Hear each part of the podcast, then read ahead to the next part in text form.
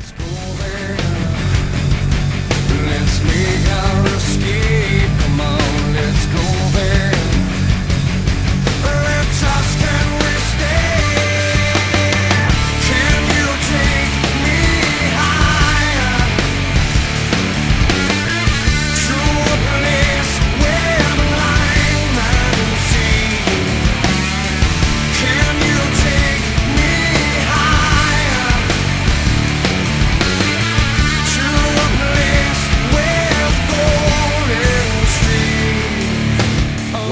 ladies and gentlemen? Welcome back into the 610 podcast. I'm your host, Jay Hollihan, back here on this Sunday evening, recapping what was a two game, two games in a row, um, big time wins by the Philadelphia Flyers, starting off in Minnesota, where the Flyers pretty much, I mean, I think took Minnesota from a emotional standpoint. I don't want to say entirely out of the season, but it's going to be tough to recover from after being up three one, trying to get some, um, trying to get a playoff point out of it, and um, unfortunately, Joel Farabee. Unfortunately for the Minnesota Wild, Joel Farabee had something to say about that as the Flyers were able to erase what was a 3 to 1 deficit in the third, come back and win it no OT. A tremendous job um, by the Fly guys, and another example of some great mental toughness, which is so important to have. And, and even as a young team, you got to be mentally tough. And I think that's something that, you know, you heard Joel Farabee mention it post game. He said, I feel like last year we you know would have these periods where we'd go down in games and we just could never get back up. And I think you know that's what's different between the Flyers team last year and the Flyers team this year. So I think that's a great quote by Farabee, and, even as a younger player, he could still see that, and I think that's um a good thing to, to see and to notice um, out of out of him, and and I think the whole team will has the guys that have been there from last year to this year, I think they notice that um, as well. And when you think about, you know, what's changed, you think about the, um, you know, the departures and some of the guys they've gotten back, and I think some guys that they've, you know, added smaller moves here and there, I think have been a huge role. Also, perhaps um, a certain uh, young prospect having his doubts about wanting to come here and play with these guys has had something to do with that as well. So the Flyers trailed, like I said, down three to one, just four and change into the third. Um, but they would erase it. Tyson Foerster, um, you know, got one in to make it three two, and then Owen Tippett able to find the back of the net on a um, on, on a play set up by Jamie Drysdale, who picked up his second point as a Flyer, and Tippett now with 15 goals on the season starting to get uh, starting to get a little hot here as we um, move through the month of January, and then an OT. A beautiful, beautiful shot by Igor Zamula. They gave him space. He took it and he fired one right. Um, right into uh, on net, and Joel Farabee able to get his stick in the way and knock it through, and the Flyers would win four to three. A brilliant win by the Flyers, a gutsy win by the Flyers, um, and a terrific, terrific job, especially on the road. Now, John Tortorella said post game last night after the win against the Winnipeg Jets that the Flyers players didn't get to the hotel room until 3, didn't get to bed until 3.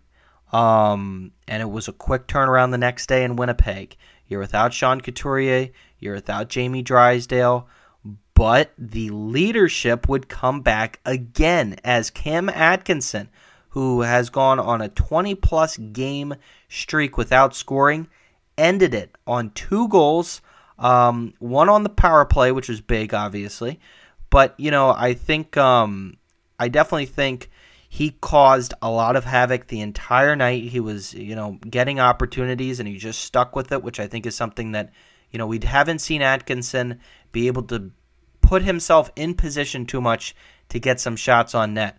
but we got to see a lot of that last night, and he was able to put two in there. Almost had three, almost had a Hattie off of the uh, empty netter, just couldn't get it to um, to bank off the uh, the wall like he wanted to. But uh, but two there for Atkinson, big two goals, and the Flyers take their first two out of three on this road trip. Now I thought what was big though, and the most important part in my opinion was the third period that the Flyers, and I say this a lot to a lot of my friends, um, you know, that follow hockey, and I say to them, listen, we play really hard the first 45 minutes. We're, I mean, we play hard, I think, mostly 60 minutes of every game, but we play hard and we focus. You know, we're not thinking too much for the first 45 minutes. Once we get to about 15 minutes left to go in in in a game, that's when things go haywire, and that's when you see other teams start to chip away, and that's when the Flyers ultimately lose their lead and um, and ultimately lose the game. But that didn't happen against one of, if not the arguably best team in the NHL, the Winnipeg Jets, and one a night by Sam Ersson. 35 for 35 in save opportunities was Sam Ersson. He stood on his head the entire game and did a terrific job. And even when the Flyers um, were down two men in the final couple minutes, he did a great job. Um, you know, coming up with the big saves when he needed them.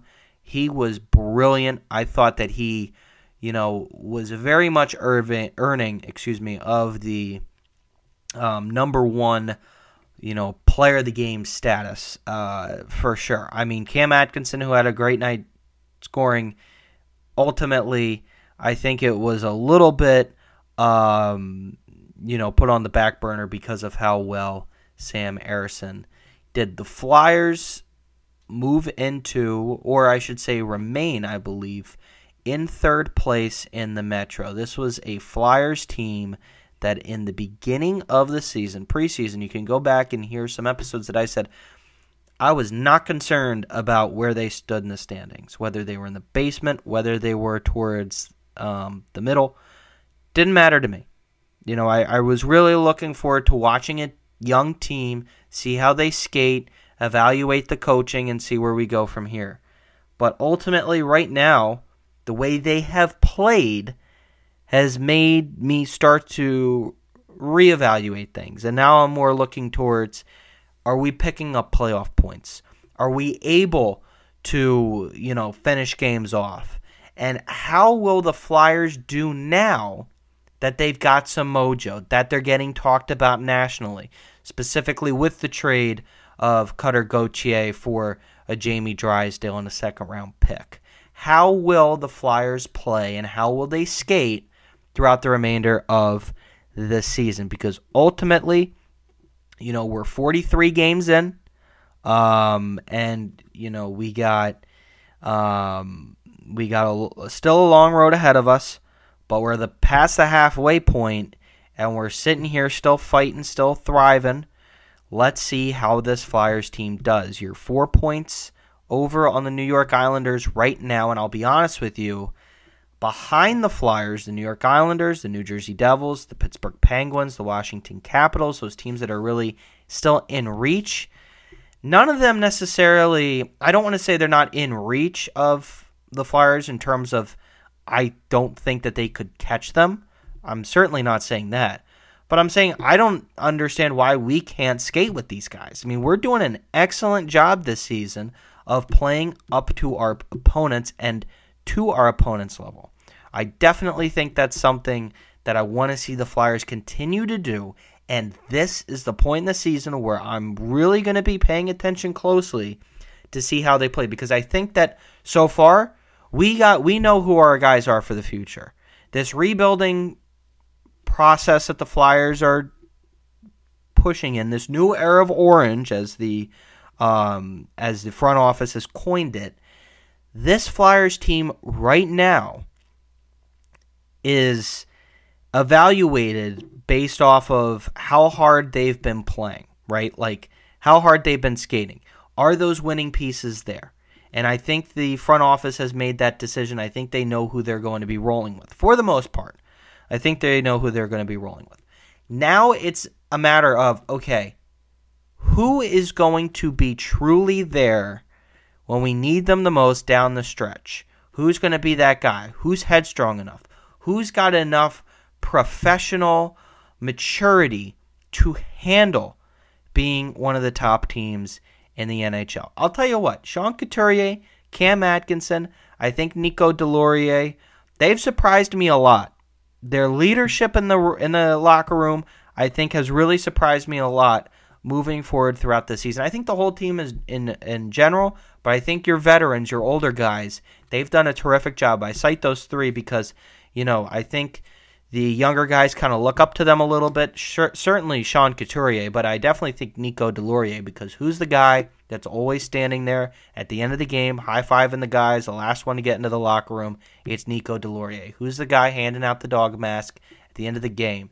It's Deslauriers. So I think that's someone that you know the Flyers um, have picked out as okay. That's the veteran leadership we need, even if he doesn't bring it from a points perspective Nico Deslauriers I think, brings it a lot from a leadership perspective and not getting too down on himself or his teammates. And I really think that's one of the biggest differences you see from last year to this year. So, again, um, a great win and an exciting win, exciting last two wins, and hopefully they'll be able to make it three or four in a row, excuse me, but three um, out of three on this road trip. So thanks everyone for tuning in to this episode of the 610 podcast. We'll be back on shortly soon talking about the Philadelphia Flyers. And this is a Flyers team, I'll keep saying it. The mojo is changing in Philly. The Flyers are no longer the basement team. They're no longer the team that it's like, okay, the Flyers lost again. Oh, whatever. You know, nope, the Flyers are on tonight. I didn't even know. Now it's kind of like, oh, the Flyers are on. Okay, let me see. Let me see a team with some heart play tonight. So thanks everyone for tuning in as always.